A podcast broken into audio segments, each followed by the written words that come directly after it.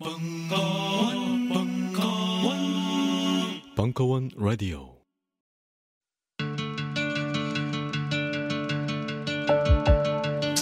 여러분들 좀 더 즐겁게 남은 여러분의 인생 동안 단 몇 초라도 더 즐거움을 기쁨을 가질 수 있는데 조금이라도 도움이 되었으면 합니다.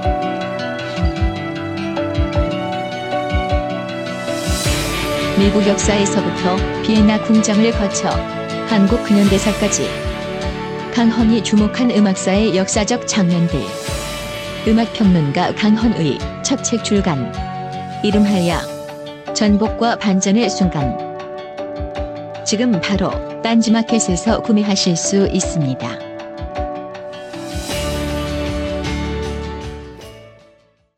안녕하세요. 용산에서 가장 믿음 가는 조립 PC 전문 업체 컴스테이션의 이경식입니다. 당장이라도 사용하고 있는 컴퓨터를 들어다 던지고 싶을 때 그럴 때를 대비해 저희 컴스테이션이 용산 선인상가 21동 1층 130호에서 기다리고 있습니다.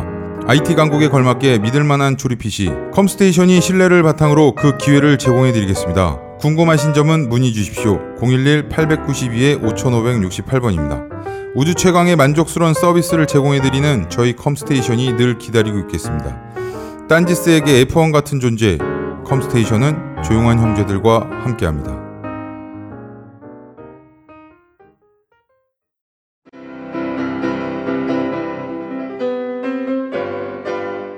클래식은 너무 멀리 있거나 혹은 너무 가까이 있다.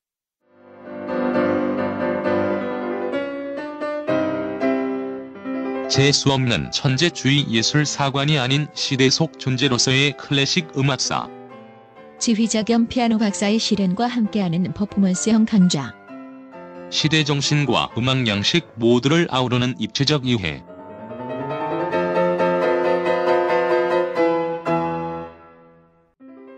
(2015) 벙커원 ultra special. 클래식 끝판 48주 과정. 강헌, 송창진. old classic. 자세한 사항은 벙커원 홈페이지를 참조하세요.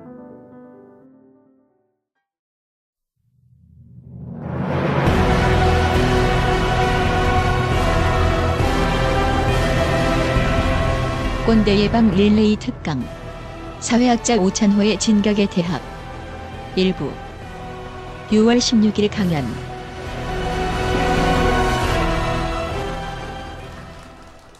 네. 네, 반갑습니다. 아, 아, 제가 지금 목이 기침이 좀 심해가지고 좀 이제 메르스 때문에 그 기침을 자유롭게 못 하잖아요. 그래서 쫙 참았다가 으악 이렇게 으악 하니까 그냥 목이 놀래가지고 지금 목이 굉장히 좀 아픈데 어, 한번 오늘 늦은 시간에 만났는데 집에 가는 길이 조금 이제 머리가 어, 복잡해지고 그다음에 정말 우리 사회 어, 희망이 없음을 알면서 아주 이제 우울하게 집으로 돌아가신다면 이 강의가 잘 전달된 겁니다. 그래서 이제 우리가 무엇이 문제인지 알고 그다음에 아무런 대책 없이 어떤 희망만을 말하는 것이 얼마나 의미 없는 분석인가. 그래서 객관적으로 어두운 지점을 잘 드러내야 되는 이유 그런 것들을 잘 이해하게 될 때 오히려 강연이 이제 어, 목적을 더 달성한 것이라고 할 수가 있겠죠. 벙커원에 강연을 간다 그러니까 이제 가까운 사람들하고 이야기를 나누는데 그 이제 제가 우리는 차별에 찬성합니다라는 책을 내고는 이제 고등학교 강연도 좀 많이 다녔었거든요. 그래서 이제 왜냐하면 어, 20대에 관한 이야기니까 뭐 교장 선생님, 교관 선생님들이 이제 말씀을 해보고 싶은 모양이더라고요. 그런데 이제 실제로 그 내용을 다루다 보면 20대에 관한 얘기가 아니라 자기 개발이라는 걸 권장하는 기성세대에 관한 굉장히 비판적인 내용이거든요. 굉장히 불편해 하시는 어, 분들이 굉장히 많아요. 그러면 이제 저를 초대한 혹은 뭐 도서관 사서라든가 다른 선생님이 저한테 막 옆에 와서 막 기회되고 막 말해줘요. 막 괜찮아요. 여기 뭐 정교조 선생님 많아요. 뭐 이런 식으로 이제 어, 막 말을 해 주시고 그러거든요. 그런데 이제 오늘 벙커원 강연을 한다 그러니까 누구는 이제 또 자유롭게 해라 거기는 이제 그런 말을 하고 또 누구는 그런 곳일수록 누군가가 있다. 어, 조심해야 된다. 어, 요즘은 이제 뭐 별것도 아닌 거지만 어떤 중심 질서를 건드린다라는 것이 굉장한 위험 부담이 있는 이제 그런 세상이죠. 어, 만약에 그런 분이 계신다면 그렇죠. 뭐 적극적으로 세상에 이 알려주셔서 벙커원이 해체 해산이 될 수 있을 정도로 이제 세상에 알려주셔서 역으로 이 책이 좀 많이 팔렸으면 좋겠습니다. 지금 이제 애써 메르스 때문에 책을 아무도 안 읽는다 이런 식으로 이제 위안을 삼고 있는데 오늘을 분기점 삼아서 새로운 일이 발생했으면 좋겠어요. 자 제목을 정한다고 고민을 좀 했었습니다. 그러니까 누가 대학의 문제로부터 자유로운가? 이거는 제가 이 책을 쓰면서 계속 가졌던 어, 주제, 문제의식 혹은 어떤 방향점이었어요. 무슨 말이냐면 뭐 책을 읽어 보신 분들도 있고 뭐 읽어 보실 분들도 있겠지만 제가 이제 대학에 어떤 문제가 있는지에 대해 가지고 굉장히 많은 사례들을 언급을 하면서 세상에 이렇게 소개해 주고 싶었습니다. 그러나 이제 그것만으로는 별다른 의미가 없죠. 왜냐하면 이것이 대학에 어떤 문제가 있는데 그것이 나하고 무슨 상관인가라는 질문을 던졌을 때 그 책이 어떤 답을 해야 되거든요.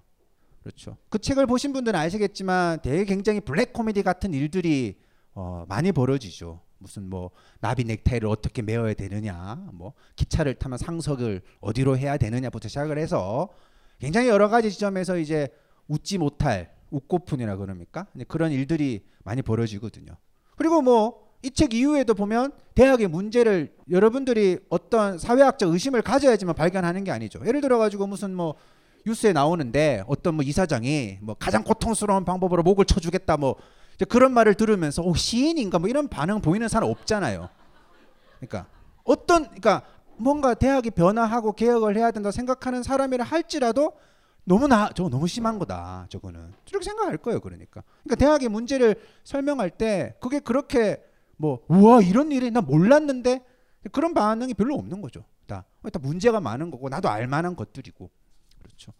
이 책을 내고 나니까 사례들을 뭐 이제 이 책을 읽은 다음에 학교를 다니니까 어 어떤 그 사례가 눈에 보인다면서 메일을 주신 분들이 많이 있거든요. 예를 들어 가지고 대표적인 대학의 문제죠. 그러니까 어, 수업을 듣는데 학점이 걸려 있는 수업인데 이제 어, 여성과 진로, 여성과 취업 이런 관련된 데 수업이었던 거예요. 수업을 하는데 이제 스타킹을 어떤 스타킹을 신어야 되느냐 면접 때. 이게 이제 근데 이제 스타킹을 신으면 되는 게 아니고 어떤 스타킹을 신어야지만 이제 그 워딩을 그대로 옮기자면 날씬해 보이면서도 뭔가 좀 오버하지 않고 뭐 이런 이제 어, 설명을 하는 거예요 강사가 직접. 아무런 이제 어떤 이의 제기를 하지 않고 특강이 아니고 학점이 걸려 있는 수업에서. 이제 강사란 사람이 꼭 이런 말을 하는 거죠. 꼭 스타킹 그 골 나가는데 준비 안 해 와가지고 어 거기서 막 어 인상 쓰는 사람 있다면서 미리 미리 하나씩 꼭 여분을 준비해라 뭐 애들이 이제 고개를 끄덕끄덕거리고 뭐 어 그런 지, 이야기를 누군가가 저한테 메일로 보내가지고 어, 해주는 거죠. 그래서 우리가 대학 문제를 살펴보면 굉장히 많아요. 그런 일들이 많은데 이제 문제는 그게 얼마나 심각한 것인가에 대해서 우리가 좀 알아야지만 나는 대학을 나왔으니까 관심 없어. 나는 대학을 안 갈 거니까 관심이 없어. 그런 질문을 던지지 않을 수가 있는 거죠. 대학은 나하고 관련 없는 저쪽에 있는 어떤 에피소드일 수 있겠지만 그 대학이 만들어 놓는 사회적 공기 속에서 필연적으로 살아가는 거예요. 이게 필연적이라는 단어를 우리가 자주 써야 되는데 자꾸 본인은 나는 애써 부정을 하려고 그러는 어, 분들이 굉장히 많은데 그렇죠. 필연적으로 하나의 어떤 교육기관이 만들어 놓은 사회적 공기에서 여론이 형성되고 정책이 만들어지고 그 정책에 영향을 받아가지고 우리는 살아가고 있는 이제 그런 존재인 거잖아요. 그런 의미에서 누가 대학의 문제로부터 자유로운가라는 질문을 던졌어요. 그래서 이제 그 테마를 설정하고 나니까 책을 집필함에 있어가지고 처음과 끝을 이제 이 인용구가 처음과 끝으로 나오거든요. 처음에 등장할 때 인용구로 나오고 에필로그가 맨 마지막 인용구로 어, 나오는 거죠. 그러니까 대학은 사실상 공적 기관이다. 그리고 책을 덮었을 때 왜 공적 기관일 수밖에 없는가에 대해서 어, 수긍을 했으면 좋겠다라는 그런 취지에서 우리가 어, 설명을 하고자 했죠. 여기서 좀 중요한 게 있는데 어떤 거냐면 그러니까 뭐 쉽게 말해서 그런 거죠. 최근에 대학이 이런 어떤 기능을 잃어버리고 있다. 그러면 이제 우리가 질문을 이렇게 던지는 거죠. 뭐 예전에는 안 그랬는데 마치 예전에 어떤 회복. 근데 그 학자들마다 사람들마다 좀 방향은 다르는데 옛날에 관한 향수는 전혀 없습니다. 대학이 과연 공적 기관으로서 역할을 한 적이 있었는지 모르겠어요. 근데 더 개판이 된 건 확실한 거죠. 이 지점이 굉장히 사회과학적으로 중요하거든요. 그러니까 거기서 거기가 아니고 50보 100보는 두 배 차인 거잖아요. 원래 정글이었는데 더 정글이 되고 원래 우리는 자본주의에 대해서 굉장히 폭력적인 여러 가지 것들을 경험하고 살아가는데 더 그런 것들을 어릴 때부터 강범위하게 경험을 하게 되고 그렇죠? 이 두 사회는 마찬가지 사회 같지만 굉장히 다른 사회죠. 이 후자가 훨씬 체념이 클 수밖에 없습니다. 왜냐하면 너무나 사회가 무섭기 때문이죠. 어, 뭐, 뭐 내가 말한다고 바뀌겠어? 어, 뭐 그런다고 바뀌겠어? 그렇죠. 똑같은 자본주의 사회지만 어떤 사회는 그래도 뭔가 개선할 수 있는 희망과 의지를 가진다면 어떤 곳에서는 자본주의를 비판하는 것 자체가 굉장히 뭔가 오글거리는 그런 듯한 느낌. 굉장히 뭔가 유난 떠는 듯한 느낌. 진지 빠는 느낌. 제가 이제 38살인데 제 아이가 이제 제 아이가 초등학교 1학년이란 말이에요. 그러면 이제 아빠 이렇게 동료들하고 만날 거 아니에요. 그 아, 뭐라 그러죠? 친구 아빠들 엄마들하고 그러니까 40대일 거 아니에요. 30대 후반이나 40대. 그런 어른들이 모여서도 조금만 어떤 아이들의 교육에 관한 문제를 제가 얘기를 하소연을 하면 아우 막 다음에 국회의원 나가 세요 그러고 막 어, 아주 조롱가를 조롱을 하는 그런 풍토예요. 그래서 오늘은 사실상 이런 얘기가 뭐 너무나 중요한 공적 기관이다라고 그러면 굉장히 뭐 도덕적인 이야기죠. 그냥 도덕적인 이야기인데 그래서 공적 기관이니까 좋게 가자라는 게 아니고 오늘 내용은 이 기능을 잃어버린 대학의 모습이 과연 우리 우리에게 어떤 영향을 끼치는가 그런 의미에서 공적 기관을 우리가 이해를 해야 되는 거죠. 그래서 대학이 더 좋은 쪽으로 변해야지만 그 안을 살아가는 나는 당연히 나도 상식을 가지고 더 건강해질 수밖에 없는 그런 의미에서 우리가 한번 이해를 해주셨으면 좋겠습니다. 책에서는 그 이제 읽어보신 분들은 알겠지만 그 앱, 프롤로그가 하나의 소픽션으로 시작을 합니다. 그래서 제가 쓸 때 엄청난 사회적 반향을 불러일으킬 것이다. 그래서 막 사회과학적인 통찰력에 플러스 문학적 감수성이 곁들여져 있는 프롤로그에 어? 한국 출판계가 놀랄 것이다라는 그런 혼자 생각을 하고 있었는데 단 한 명도 그 얘기를 하지는 이제 않습니다. 않는데 제가 이런 얘기를 했죠. 어떤 거냐면 어, 우리가 제가 아까 이런 말씀을 드렸잖아요. 원래 우리 사회가 엉망진창인데 더 엉망진창이다라는 것은 어떤 거냐면 자살률이 예를 들어 가지고 뭐 한 20 정도, 10만 명당 20에서 25 정도만 되더라도 세계에서 1등을 하는 이제 그런 내용이거든요. 근데 별로 사회적으로 관심이 없죠. 뭐 인명은 제천이요. 다들 그런 말을 하고 산단 말이에요. 그런데 지금 이제 한 30명 내외로 굉장히 독보적인 이제 1등을 구축을 하고 있는데 그것이 아주 오랫동안 계속 우리가 자살률이 OECD 국가 중에서 압도적인 1등을 하고 있음에도 불구하고 그런 문제에 대해 가지고 어떤 원인을 사회에서 찾는 노력, 촉수 이런 것들이 사실상 사라지는 세상을 우리가 예측을 할 수가 있는 거죠. 근데 지금도 그렇거든요. 지금도 그러한데 앞으로 더 심해졌는데도 불구하고 더 사회적 문제가 양극화를 불러일으키고 우리를 괴물로 만들고 우리를 굉장히 까칠하게 만들고 그러니까 명백히 사회적 문제 때문에 개인이 아파하고 있는데 자꾸만 저거는 자기 업보요 왜 죽어요 어? 어? 아이고 문제가 있으니까 죽는 거지 뭐. 그러니까 지금 시점에서 이런 말이 무식한 소리인데 더 심각한 상황에서도 그런 소리 하면 정말 더 무식한 거잖아요. 이거는. 그렇죠.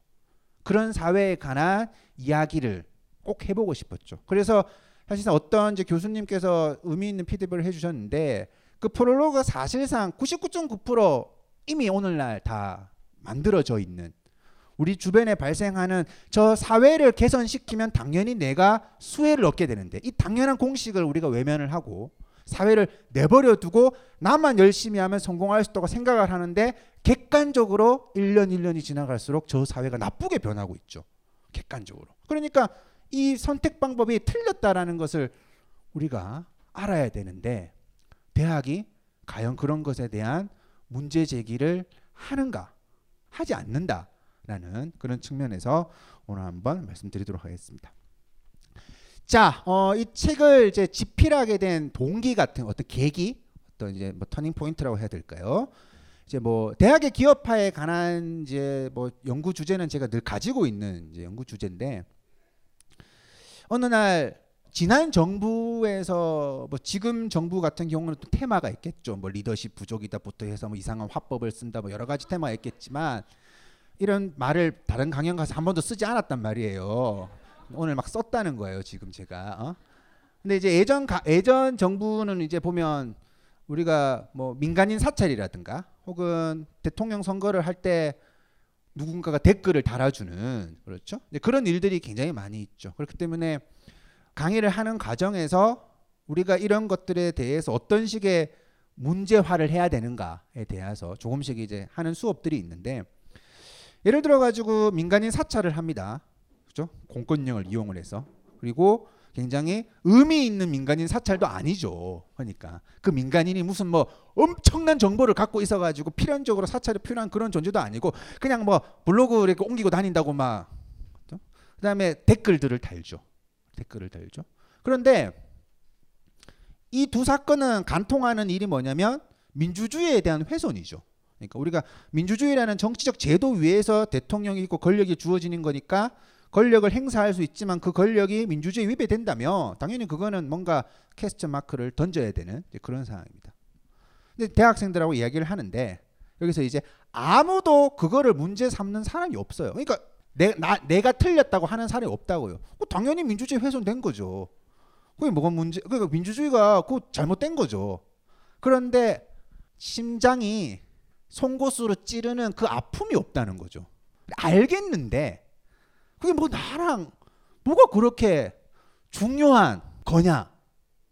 그래서 제가 보통 이런 강의를 할 때 이제 항상 하는 이야기가 우리가 아침에 뭐 체중계 올라가는데 막 3kg 쪄 있으면 막 뭔가 저 밑에서부터 송곳이 막 쿡쿡쿡 찔러대면서 막 아, 막 과거가 갑자기 기억이 나고 미래를 앞으로 어떻게 살아야 되겠다라는 그 감정이 막 불쾌한 감정 막 또막 살이 빠져 있으면 막 저 가슴 깊은 곳에서부터 즐거운 마음이 막 용솟음을 치는 막 우리가 일상에서는 그런 식으로 감정을 가지죠. 내 몸의 어떤 상태가 변하는 거에 따라 가지고 막 흥분하고 뭐 어떤 연애 누가 결혼을 한단다 뭐 도망을 갔단다 뭐 굉장히 우리가 반응을 하지만 어떤 정치적인 사건 중에서도 언급했던 민간인 사찰이라든가 국정원이 댓글을 다는 그런 사건은 굉장히 이제 보면 우리가 보면 회의감을 가질 수밖에 없는 아주 정점에 있는 사건임에도 불구하고 근육이 없는 거죠. 여기에서 사회학을 하는 사람은 가장 간단한 질문을 던지면 됩니다. 그 친구가 문제가 아니고 그 친구가 무엇에 어떻게 노출되어 있는가. 예를 들어 가지고 30년 전에 태어난 사람이 아침에 뭐 체중 재면서 3kg 쪘다고 뭐 갑자기 우와 나 죽어버릴 거야 뭐 그런 생각하지 않겠죠. 근데 지금은 TV만 틀면 뭐 몸 관리해라 여름이다 몸 관리해라 뭐 인, 인터넷만 하다 보면 정상 체중 뭐 미용 체중 따로 있고 뭐 하여튼 뭐 누구는 살을 얼마나 뺐니 쪘니 그렇죠. 뭐 외모도 경쟁력이다부터 시작을 해가지고 그런 굉장히 외모 치상주의에 대해서 만연한 그런 사회에 노출되어 살아가게 될 때 우리는 뭔가 똑같이 내 신체적인 변화가 있다 하더라도 다르게 반응할 수밖에 없는 다르게 반응할 수밖에 없는. 어 이건 이거는 사실상 초등학교 중학교 정도의 수준만 우리가 정치 도덕 사회를 배우면 이 사건들이 얼마나 심각한 건지에 대해서 굉장히 저 마음 깊은 곳에서부터 반응이 나와야 되는데 그렇지 않으니까 그게 사회학을 하는 사람은 재밌는 거죠. 왜냐하면 무엇에 어떻게 노출되어 있는가 그 주변이라는 것이 바로 다른 말로 사회인 거죠.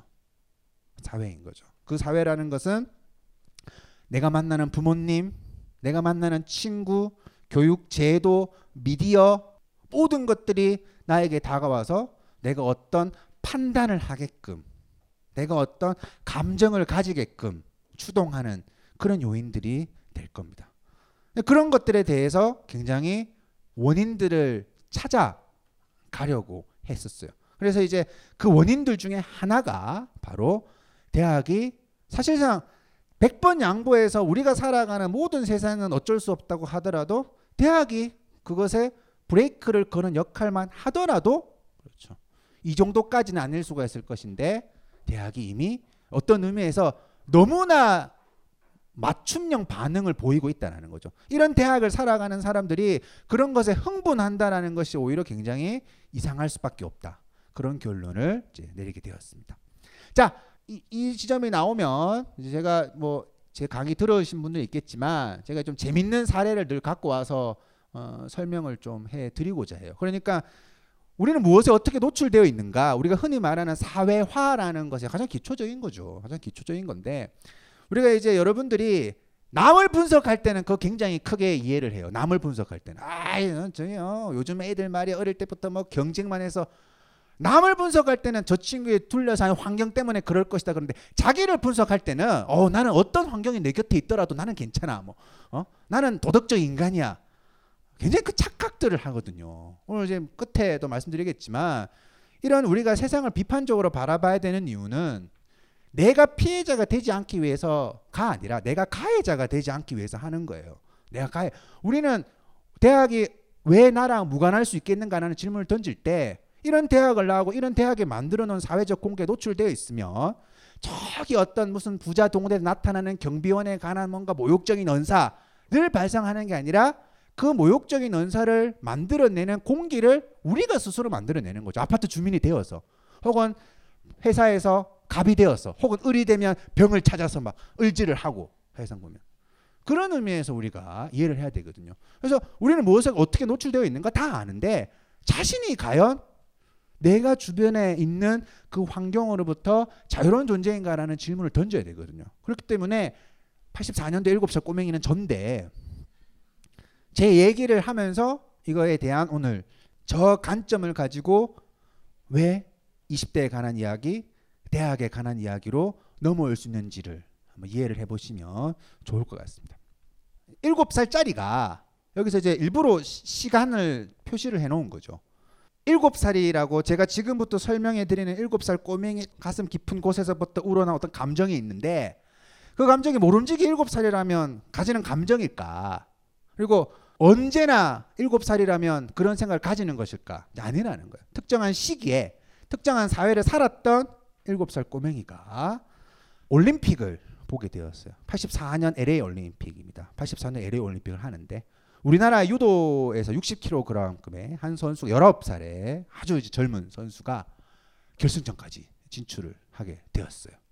근데 7살 꼬맹이는 너무나 그 결승전을 보고 싶어요. 시간을 한 30년 정도 돌리면 제 딸이 7살이니까 이 친구는 유도가 뭔지도 모르는 친구인데 그렇죠? 30년 전에 7살 꼬맹이는 LA 올림픽 오늘 한국 시간으로 난 12시에 하는 유도 60kg급의 결승전 한국 선수 일본 선수의 그 시합을 반드시 보고 싶은 거야. 근데 그 시간이 추산 학원 시간하고 딱 겹쳐 있는 거예요. 학원 가기 전부터 뭔가 안절부절 못하는 어 시간이 겹쳤는데 어떡하지 어떻게 겹쳐야지 7살 꼬맹이가 학원을 갔는데 학원 밑에 구멍가게에서 작은 텔레비전에서 사람들이 모여서 그걸 보고 있는 거예요. 그래서 일곱 살 꼬맹이가 막 사람을 비집고 가서 그 앞에 앉아서 그 시합을 봅니다. 시합을 딱 하는데 뭐 일곱 살 꼬맹이가 유도가 정교하게 어떤 건지 알지는 못하죠. 근데 뭐 대충은 알잖아요. 유도가 아 누가 이겼다 그럼 누가 이긴 거잖아요. 와탁탁 넘어뜨리면 넘어, 넘어진 사람이 진 거는 알잖아요. 뭐 대충은 스포츠를 몰라도 우리가 뭐 남들 와 할 때 하면 되는 거니까. 시합을 딱 하는데 우리나라 선수가 이제 세계 1위인지 일본 선수가 붙었는데 그 일본 선수가 걔 노련한 거예요. 그래서 어, 누르기 기술에 들어간 거예요.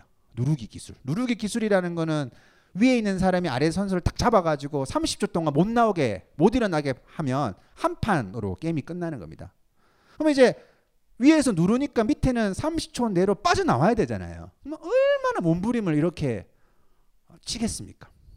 그런데 그 30년 전에 7살 꼬맹이가 그 30초가 너무나 선명하게 그리고 30분처럼 느껴지도록 간절히 손에 땀을 지도록 응원을 하고 있는 거예요. 근데 뭔가 봐도 상황이 잘못됐잖아요, 지금. 우리 선수가 뭔가 어부적어부적거리고 있으니까 응원을 하기 시작합니다. 아, 일어나라고, 일어나라고. 정말 내 마음의 모든 것을 담아서 응원을 하는 거예요. 근데 졌어요. 졌어요. 지고 나니까 내가 완전 상심에 빠져 있어서 그 구멍가게 아저씨가 빨리 너 추산학원 가라 가라고 하니까 제가 정확하게 기억을 하는데 지금 제가 학원 갈 때입니까라고 이제 어, 말을 하는 거예요. 근데 여기서 중요한 거는 모름지기 인간이라면 내가 가지는 그 감정이 도덕이고 정상이라고 나는 당연히 생각했겠죠. 아주 오랫동안 그것도 아주 오랫동안 모름지기 당연히 인간이라면 자기 나라 선수가 해외에서 대회를 하는데 응원을 하는 거는 이거는 굉장히 순수하고 도덕적이고 윤리적인 감정, 윤리적인 감정이라고 생각을 하고 살아왔습니다. 근데 아주 공부를 하면서 이렇게 과거를 다시 보니까 혹은 다른 세계 어떤 사례들을 보니까 모름지기 인간이라고 국제 대회 한다고 그렇게 난리 부르스를 안 치는 거죠.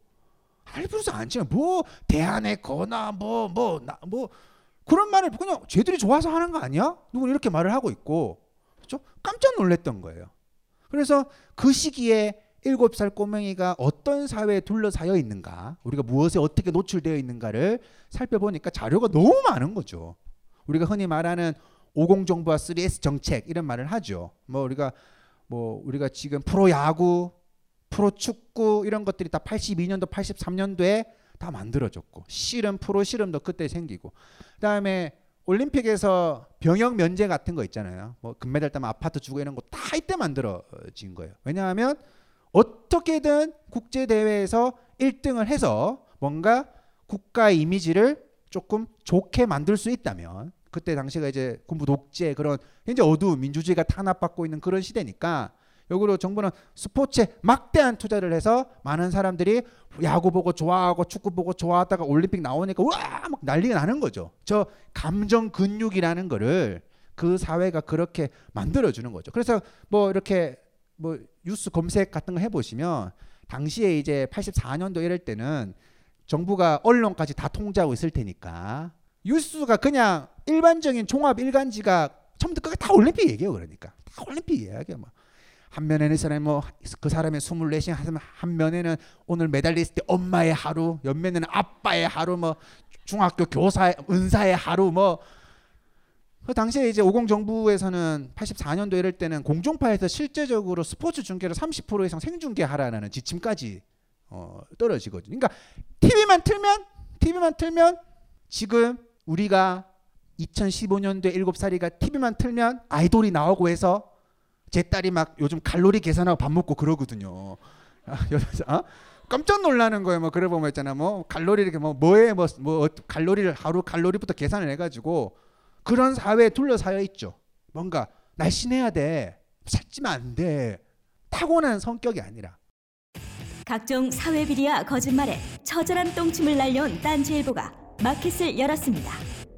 기자들이 검증해 믿을 수 있는 상품들을 은하계 최저가로 판매하여 명랑한 소비문화 창달에 이바지할 딴지마켓.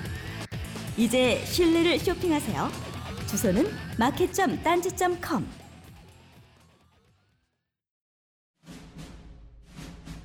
스마트폰에 바이블, 벙커원 어플이 대폭 업그레이드 되었습니다. 강좌 및 강의별 결제 기능 탑재. 멤버십 회원이 아니라도 벙커원 동영상들을 골라볼 수 있는 혁신. 바로 확인해 보세요. 우리는 생각했습니다. 실외는 가까운 곳에 있다고. 우리가 파는 것은 음료 몇 잔일지 모르지만 거기에 담겨 있는 것이 정직함이라면 세상은 보다 건강해질 것입니다. 그래서 아낌없이 담았습니다. 평산네이처, 아로니아 친친친 지금 딴지마켓에서 구입하십시오. 그 30년 전에 그 친구도 그 사회에서는 뭔가 와 올림픽 올림픽 올림픽 우리나라 우리나라 우리나라 그런 것들에 대해서 굉장히 과잉된 이미지로서 어, 살아가고 있었다라는 거죠. 그런데 여기서 이게 중요한 질문이 있어요. 어떤 거냐면 군부 독재가 끝이 났죠. 군부 독재가 끝이 났는데 한 사회에서 그렇게 만들어진 문화가 군부 독재가 다 끝이 나면 사라지는가? 아니라는 거죠. 그리고 그 당시를 살아가는 일곱 살 꼬맹이한테만 그런 사회가 다가왔을 리 없죠. 굉장히 그 사회 전체에게 어떤 스포츠를 바라보는 올림픽을 바라보는 올림픽의 민족을 엮어서 바라보는 올림픽을 하는 건 좋은 것이고 올림픽이 국, 뭐 나라의 이미지를 좋게 하는 것이고 그게 과연 30년이 지나서도 어떻게 유지되고 있는가라는 질문을 던지면 우리가 어떤 사회에 살고 있는가라는 것은 굉장히 중요한 문제가 되는 거죠. 아, 지금 이, 이 사회가 문제가 아니고 30년 후에도 이 정서로 이 메커니즘으로 사회가 돌아가겠구나 그런 질문을 던질 수가 있어요. 자, 예를 들어 가지고 지금 보시는 뭐 오늘 사진 중요한 건 아니니까 그 요즘 평창 올림픽에 관련된 가리왕산에서 스키 점프장을 만드는 그런 몇 년 전 사진이에요. 그러니까 뭐 다 다 잘렸죠 이미 싹 이렇게 어 일부 환경 단체가 문제를 제기를 한 그러니까 문제 제기를 한 왜냐하면 문제가 제대로 제기되었다면 이거 잘릴 리가 없죠. 막 잘리는데 막 나를 자라라 뭐 이렇게 못, 뭐 포크레인을 못 올라가게 하고 하겠죠. 그런데 이제 왜 그런 여론이 형성되지 않고 딱 3일 동안 올림픽 스키 점프를 하기 위해 가지고 잘려졌느냐?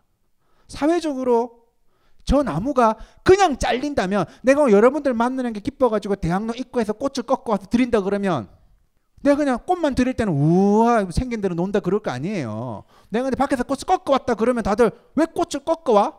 왜냐하면 우리는 어떤 사회에 둘러싸여 있습니까? 꽃을 꺾어 오면 안 된다는 걸 알고 있죠. 수천 번 수백 번 들었습니다. 그런 상식에 위배된 생각을 하는 거예요. 그래서 올림픽이 아니고 지금 여기 지금 골프장 진다고 다 이러고 있어요. 그러면 다들 막 아씨 우리나라 안 돼. 그래서 안 돼. 근데 올림픽을 위해서라고 단어를 붙이면 올림픽이라는 것은 사실상 올림픽이 저 환경이 훼손되는 이게 뭐 환경 단체에서는 500년 이상 된 소나무다라고 주장을 하고 뭐 조직위원회에서는 좀 아니다 뭐 이런 주장을 서로 다툼을 하고 있는데 그 올림픽이라는 단어가 등장하는 그 순간에 이런 거는 부수적 피해에 불과한 거예요. 왜냐하면 올림픽은 해야 되는 것이고 그것은 잘해야 되는 것이고 스펙터클하게 해야 되는 것이고 그런데 조금만 자료를 찾아보면 그 올림픽을 유치 안 하겠다고 반환하는 도시도 수두룩하고 옛날에 유치했다가 30년 동안 욕먹는 가문도 있어요. 시장 어떤 뭐 캐나다의 몬트리올 이런 데서는 올림픽 유치하면 우리 다 잘 산다 그랬다가 빚이 너무 많으니까 30년 동안 욕먹는 거야. 이 새끼야 너 때문에 망했다고 우리 막. 근데 한국 사회에서는 올림픽이라는 것이 그 올림픽이 아니거든요. 안타까운데 나무를 쳐서 안타까운데 내가 원래 생명 되게 소중하게 여기는데 올림픽하고 관련된 거니까 저거는 별게 아니다라는 생각을 하게 되는 거예요. 무엇이 과잉된 이미지를 가지게 되면 반드시 어떤 것들이 피해를 입게 되는 거죠. 이 정서가 그대로 물론 이제 요즘은 이제 올림픽이라든가 스포츠를 바라보는 인식이 그래도 여전히 남아 있죠. 뭐 국가대표 게임에서는 뭐 난리를 치고 하는 근데 우리가 오늘 스포츠 얘기하는 건 아니니까. 근데 어떤 정서냐면 무엇을 위해서 어떤 것이 희생되는 것은 문제가 아니다. 라는 그 정서가 당연히 다르게 질문을 던지면 무엇을 위해서 왜 무엇이 희생되어야 되라는 질문을 던질 수가 있는 거죠. 근데 그런 질문을 던지는 사회에 노출되어 있어야지만 그런 우리가 질문을 던질 수가 있는 거죠. 그러나 우리의 정서는 그렇지 않은 거예요. 그렇기 때문에 제가 그 생각을 하면서 아까 처음에 말씀드렸잖아요. 민주주의가 훼손되고 있는데 안 아프대.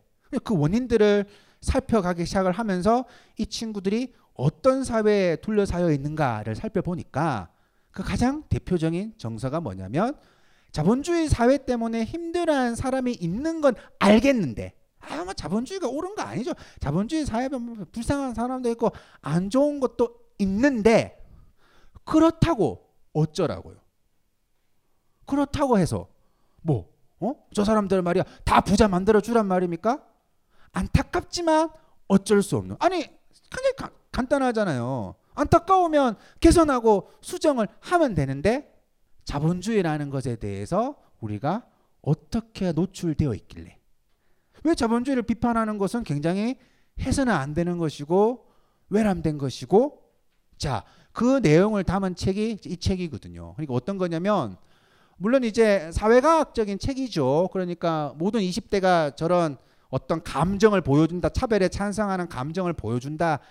라는 뜻이 아니라 과거보다 좀 증가하고 있는 추세가 있다. 어떤 사회적 요인들에 의해서 그런 측면에서 설명을 했는데 뭐 강연을 다니다 보면 저는 차별에 찬성 안 합니다. 뭐 어떻게 생각하실 겁니까? 뭐 이제 그런 거를 근데 그 질문 자체가 우리가 사회를 보는 눈이 굉장히 없다라는 거예요. 무슨 어떤 아닌 사례 하나 발견해 와서 자 아니잖아로 말하면 그냥 껌뻑 죽어야 되고 막 그런 논리 배틀하는 것도 아니고 그렇죠. 어떤 여러 가지 사회적 변동과 추동으로 인해서 과거보다 어떤 비율의 증가죠. 그래서 우리는 참여를 찬성하는 사람이 30%만 된다 하더라도 만약에 30년 전에 5%였다면 600% 여, 6배가 증가를 한 거니까 그럼 굉장히 뭔가 앞으로도 어떻게 될지 모르고 우리가 굉장히 어떤 시대적인 메시지를 어, 찾아볼 수가 아, 있겠죠.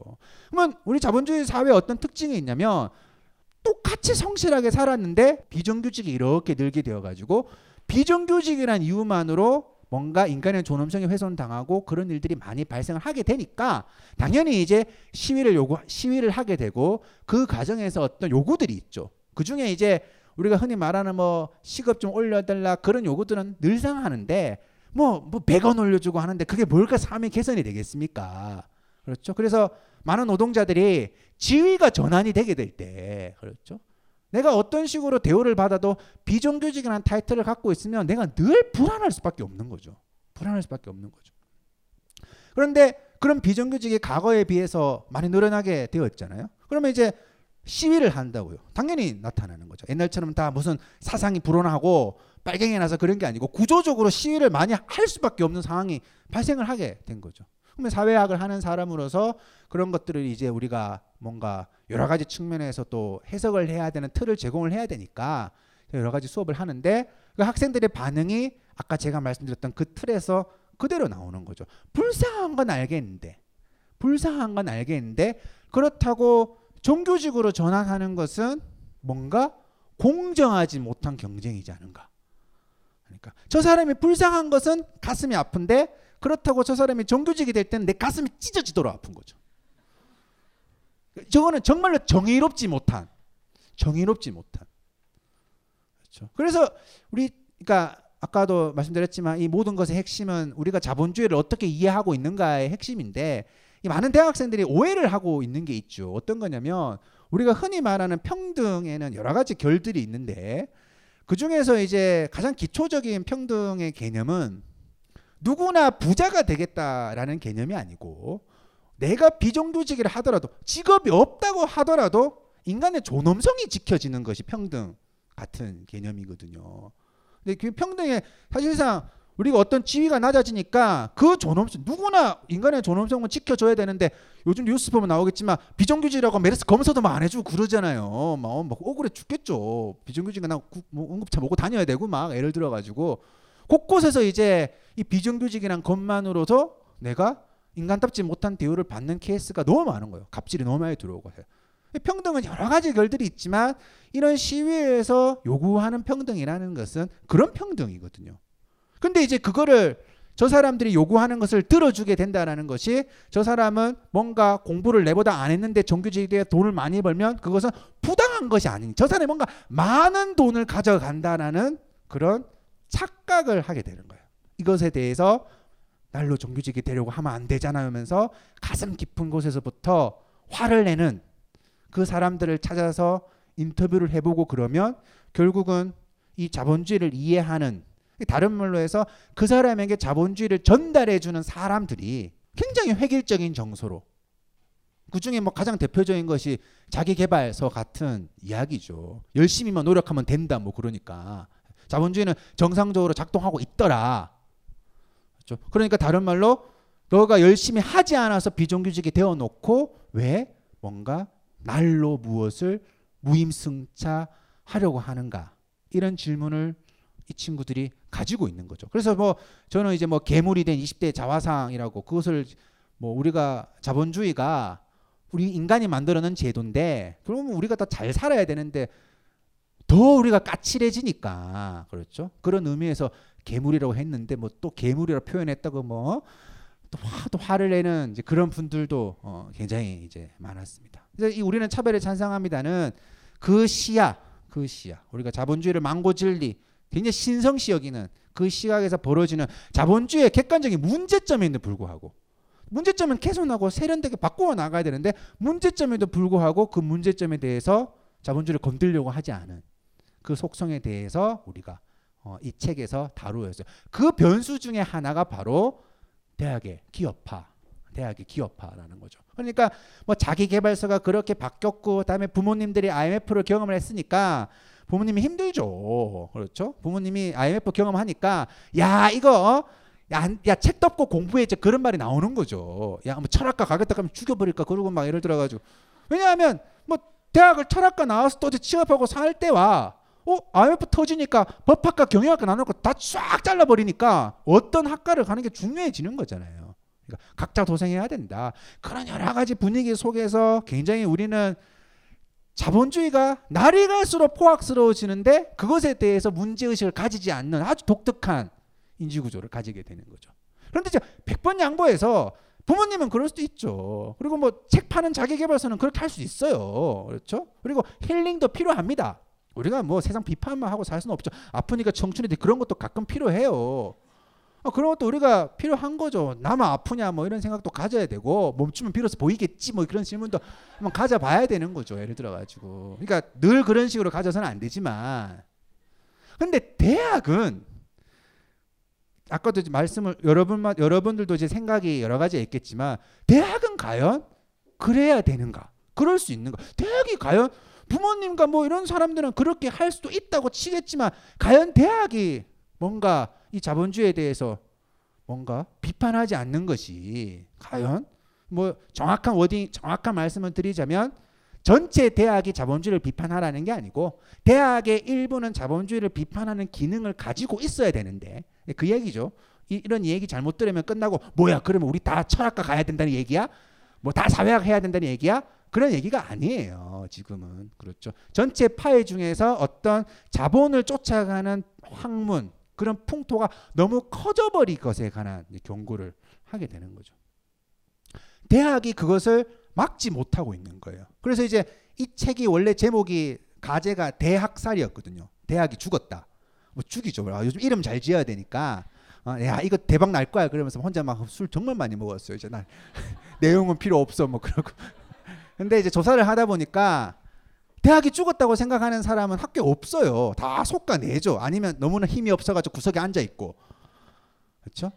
그렇게 생각하는 그러니까 지금 자본주의 사회가 비판을 하지 않았다. 그래서 아, 우리 대학 죽었다고 생각하는 게 아니고 그런 자본주의 발맞추어 따라가는 것이 대학의 본연의 역할이라고 생각을 하는 여러분들 중에서 또 나중에 토론을 하다 보면 뭐 대학이 사회 변화에 발맞춰 가야 되지 않겠습니까라는 것을 뭐 굉장히 논리적인 것처럼 질문을 던져 주시는 분들이 있는데 그 사회가 상식적일 때 따라가야 되는 거죠. 그러니까 사회가 변한다고 다 따라가 버리면 그래서 홀로코스트가 난 거고 그래서 전쟁이 난 거는 난 거잖아요 다 사회가 상식적이지 않을 때는 안 따라가야지만 사회가 또 정신을 차리게 될, 텐, 될 것인데 우리는 뭔가 이 대학이 사회 변화에 발맞추어 가야 된다면서 진격을 하고 있더라는 거죠. 그러면 이 꼬맹이가 이 아이가 꼬맹이가 아닌 이 아이가 우리가 무엇에 어떻게 노출되어 있는가 아까 첫 번째 질문이 있었잖아요. 우리가 이런 각자 도생에 골라 골라보는 책이라는 건 다 뭐 성공한다 뭐, 뭐 잠을 두 시간만 자면 성공한다 뭐 그런 내용들밖에 없고 대학을 와서도 어떤 그런 메커니즘을 더 논리적으로 보완해 주는. 그러니까 내가 그런 어릴 때는 그런 생각 가질 수 있지만 어? 살아보니까 어 내가 너무 무식하게 생각했어. 그런 걸 배우는 게 아니고 오히려 내 의견에 더 당당해진 어떤 근거들을 찾아오는 그런 분위기 속에 노출되어서 사회로 나아가게 되고 우리의 이웃이 되고 우리 옆집에 윗집에 아랫집에 길거리를 가다가 만나는 모든 사람들 중에 하나가 될 수 있다. 자, 반론을 대비해서 예를 들어 가지고 이런 질문을 한번 던져 보도록 할게요. 대학은 문제를 해결했는가? 자, 아까 전에 처음에 제가 보여드렸던 말씀드렸던 나비 넥타이 매는 방법을 가르쳐 준다. 뭐 고통스러운 밥으로 목을 쳐주겠다. 뭐 예를 들어 스타킹을 어떤 걸 신어야지 뭐 화, 어, 화려하지는 않지만 뭔가 뭐 그 워딩이 뭐였더라? 뭐 둔해 보이지 않는다고 표현했다든가 뭐 이런 식으로 뭐 되게 두꺼운 스타킹 신고 오면 또안 된다는 거예요. 그거를 강사라는 사람이 말을 하고 있으니까 뭐 그런 얘기들을 우리가 다들 얘기를 하면 말도 안 된다 얘기를 할 거 아닙니까? 누가 거기 감명 받아 가지고 역시 대학 수업 따- 이런 와 대학 이런 걸 가르쳐 주네 너무 대학 좋아 아무 생각 안 하죠. 아 이거 뭐야 이거 그런데 그걸 누가 비판을 하면 어쩔 수 없잖아요라고 말을 하거든요. 어쩔 수 없잖아요. 우리가 어떤 진지한 학문의 탐구를 하는 게 아니고 굉장히 실용적인 것, 대학 기업이 원하는 사람이 되기 위해서 하는 것이 어쩔 수 없다라는 말을 하는데 이런 책이 나와도 그런 말을 해요. 그 질문이 과연 옳았는가라는 질문을 던져야 되는 거예요. 이런 대학의 변화가 뭐 아주 크게 보면 한국 사회에서는 90년대 등장까지 뭐 김영삼 정부의 뭐 어떤 신자 뭐 뭐라 그러죠? 뭐 신자유 뭐 뭐죠? 뭐 신지식인 뭐 그런 얘기들 뭐 글로벌 같은 개념이 막 등장하기 시작을 하고 미국에서는 좀 더 일찍 어, 시작을 했지만 본격적으로 이제 2000년대에 접어들면서 굉장히 빨리 변화하기 시작을 이제 한다라고 평가를 해요. 그, 그 전부터 냄새는 있었지만 2000년대에 들어서기 시작을 하면서 굉장히 이제 갈등이 막 들어서기 시작을 하는 거죠. 그러니까 뭔가 외부의 기업의 협찬을 받아서 건물을 지어주고 그 대신 기업 비판하지 마. 뭐 이런 말도 하기 시작을 하고 CEO의 개념이 되어가지고 어떻게든 취업률을 높여야 되니까 취업과 관계되지 않은 것들을 뭐 하지 못하게 하고 그게 이제 2000년대 초반에 등장합니다. 당연히 대학이 그런 식의 사회적 요구에 반응을 할 수밖에 없었던 것이 여기 보이는 이 세 가지가 취업 3종 세트인데 이게 2003년도 4년도에 등장을 했거든요. 물론 이제 그 전에도 있었죠. 그 전에 있었지만 그냥 기본 베이스로 까는 것이 2003년도 4년도입니다. 스펙이 신조어로 등록되는 게 2004년도예요. 스펙이란 단어가 지금 초등학생 스펙이라 그러면 다 알지만 그때는 좀 놀라운 단어죠. 정말 컴퓨터 사양, 오토바이 사양에 쓰는 거 물적 개념을 인적 개념에 막 덮어서 버리니까 그러니까 제가 말했잖아요. 원래 정글이었는데 다들 어우 갈 때까지 갔어. 아막 진짜 요즘 애들 너무 힘들어.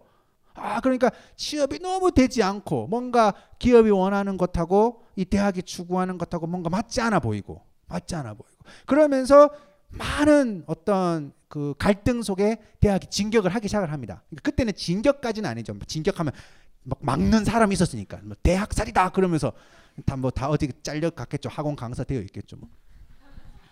그러면 그렇게 10년이 지났는데 이 시험문을 통과하기 위해서 기본적으로 빤, 기본적으로 깔아놓는 이 세 가지가 지금은 세 배로 진화를 했죠. 취업 구종 세트라고 우리가 어, 표현을 하거든요.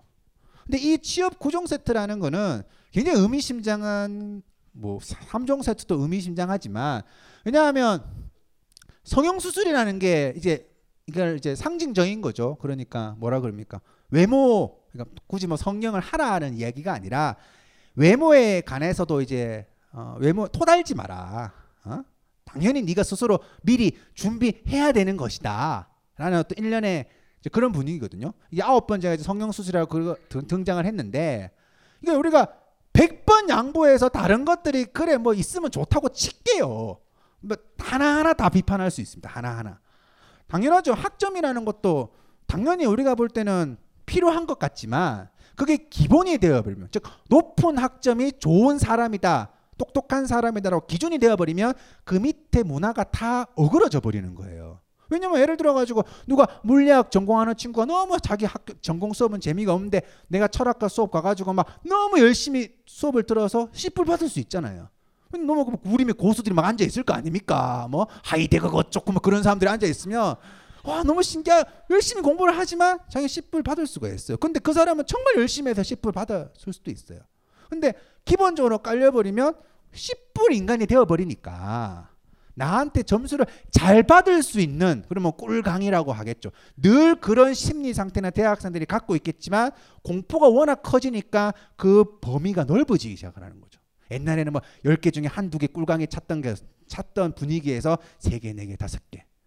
분위기 자체가 어떤 식으로든 내가 점수를 잘 받을 수 있는 그래서 진격의 대학교에 그런 얘기 많이 썼어요. 미국에서 12년 동안 살고 있는 친구가 영어 초급 회에 앉아가지고 막 어, I'm Tony 막 그러고 막 어? 에이플이죠. 아무것도 안 하고 에이플 받을 거예요. 가면 누가 평가를 하겠습니까? 12년 동안 살다 온 사람인데 영어 회화를 하는데 아무 단 1, 1%도 본인은 성장하지 못하는 거죠. 그러나 에이플을 받게 되면 오 성실하고 글로벌한 인재고 이제 뭐 관리 잘한 것이고 또 준비성 있는 친구고. 그러니까 어떤 기본이 되어버리는 그 순간에 밑에가 다 어그러지기 시작하는 거죠. 어학연수 같은 것도 마찬가지죠. 그냥 옛날에는 가는 사람이 가더라. 어, 부럽다 정도 있다가 당연히 가는 게 돼버리면 그것을 위해서 따로 뭔가 시간을 내야 되고 경제적인 것을 마련해 하게 되면 반드시 무언가를 잃을 수밖에 없죠. 무언가를 잃을 수밖에 없죠. 내가 그 시간에 아르바이트를 하지 않았으면 다른 책을 하나 더 봤을 수도 있는데 그런 것들을 다 포기하고 돈을 마련해서 어학연수를 가는 거니까. 뭐 인턴 봉사활동 이런 것도 말도 안 되죠. 봉사활동은 일 열심히 하고 돈 한 푼 안 받는 거고 인턴 열심히 하고 돈 조금 받는 건데 맞잖아요. 저거는 있으면 좋은 거지만 뭐 강요를 하면 안 되죠. 왜냐하면 자기의 경제적 사정에 따라 가지고 절대로 저런 일을 못할 사람이 있잖아요. 봉사활동 평생 평생 자기네 봉사를 받아야 되는 사람도 많아요. 근데 자기 어디 캄보디아 가서 집, 집 짓기 안 했다고 막 어? 뭐 호주에 가서 뭐 소젖 안 짰다고 막 어? 아 뭐 글로벌 하지 못하고 경험 없다고 막 어? 요즘 애들 말이야 뭐 그렇죠? 뭐 인턴이란 것도 마찬가지죠. 그래도 저런 것들은 기업 입장에서는 어떨지 모르겠지만 그냥 기본적인 것이 되어버리면 당연히 누군가가 저것을 누릴 수가 있고 누군가는 누릴 수 없는 그 차이가 확연히 드러나기 때문에 굉장히 비교육적인 것이죠. 굉장히 비교육적인 것이죠. 근데 성형 수술이니까 이거는 뭐 저는 보통 다른데 강연 가거나 그러면 저 성형 수술의 개념을 어떻게 이해를 하냐면 우리 최근 10년 동안 사회의 기능이 완벽히 사라진 객관적인 증거다. 뭐 그 사이에 보면 어른들은 내 말만 들으면 된다 그러고 기업은 우리가 하라는 대로 하고 대학은 우리가 하는 너 따라오면 된다 그러고 뭐 정책들은 만들어지고 뭐 여러 가지 연구 개발들이 이루어지고 있지만 어떤 것도 이 사회를 개선시키지 못하는 갈 때까지 가버린 거죠. 갈 때까지 가버린 거죠. 갈 때까지. 그래서 이제 사실상 외모 지상 외모의 외모도 경쟁력이다 그런 말들이 대학 강연 대학 어, 강의실에서 찬반 토론들을 하고 있으니까 그럼 뭐 내가 뭐 좀 다르게 얘기를 하면 나도 표현의 자유가 있습니다. 뭐 어? 이쁜 걸 이쁘다고 할 권리가 있는 거죠. 뭐 당신 나 인권 침해하고 있다 그러고 막 뭐 굉장히 이제 그런 식의 어떤 우리가 무엇에 어떻게 노출되어 있는 그 감정을 내가 기각하기 싫은 거잖아요. 내가 틀렸다고 말하기 싫으니까 막 그 안에서 나는 내 멋대로 생각할 거예요. 뭐 이런 식으로 나는 내 자유가 있습니다. 그렇죠? 그러면서 어떤 면죄부를 얻게 되고 하는 이제 그런 모습들을 어, 볼 수가 있습니다. 그러면 아까 전에 말씀을 드릴 때 이 진격의 대학교라는 것을 말씀을 드릴 때 어떤 질문이 있을, 있을 수가 있다. 그럼 어떻게 해야 되느냐? 어? 어쩔 수 없는 거 아니냐? 그 질문을 던지는데 지금 하고 있는 뭔가 그것이 대안이라고 하는 그렇게 하면 해결된다고 하는 모든 것들이 다 틀렸다라는 객관적인 증거라는 거죠. 이 취업 3종 세트에서 9종 세트로 단 10년 만에 진화가 되었다라는 것은 그 속도도 너무 빠르고 사회가 정상적이라면 뭔가 5종 세트 나오지 마 뭐 이렇게 1년에 분위기가 어, 들어야 되는 거잖아요. 근데 이제 뭐 10종 세트 뭐 이런 거 나오겠죠? 뭐 뭐일 것 같아요? 뭐 DNA 뭐 이런 거? 네, 뭐 이런 거 들어갈 수 있겠죠, 뭐. 왜냐하면 3, 10년 전만 하더라도 나머지도 기상천외한 거였죠. 무슨 공모전을 왜 저걸 의무적으로 해야 돼? 뭐 그런 왜냐하면 공모전 이런 것들이 필수가 되면 대학의 스케줄이 딱딱딱 맞추어져 가지고 가게 되고 근데 공모전이 다 자기 검열이거든요. 그러니까 그 과정에서 뭔가 내가 어떤 지향점을 드러내기 위해서 철저하게 자기 검열을 다 해야 되기 때문에 어떤 굉장히 비교육적인 그런 내용이 되는데 그거를 상을 많이 따오면 뭔가 인재라고 하고 있으니까 그렇죠. 자 이것이 이제 우리가 지금부터 10년 동안 대학이 어, 떻게 진격을 했는가에 관한 사전 설명이 되어야 되는 거죠. 그러니까 마치 현실이 어쩔 수 없으니까 현실을 따르겠다라는 분들이 굉장히 많은데 그렇죠. 객관적으로 사회는 나쁘게 어, 변하고 있더라라는 거죠. 자, 그러면 이 책에서 이 지금의 대학의 모습을 뭐 이제 총 4장으로 구성이 되어 있는데 여기서는 이제 세 가지 파트에서 어, 설명을 해 드리도록 하겠습니다. 이 강의는 벙커원 어플에서 동영상으로도 시청하실 수 있습니다. 벙커원, 벙커원, 벙커원 라디오.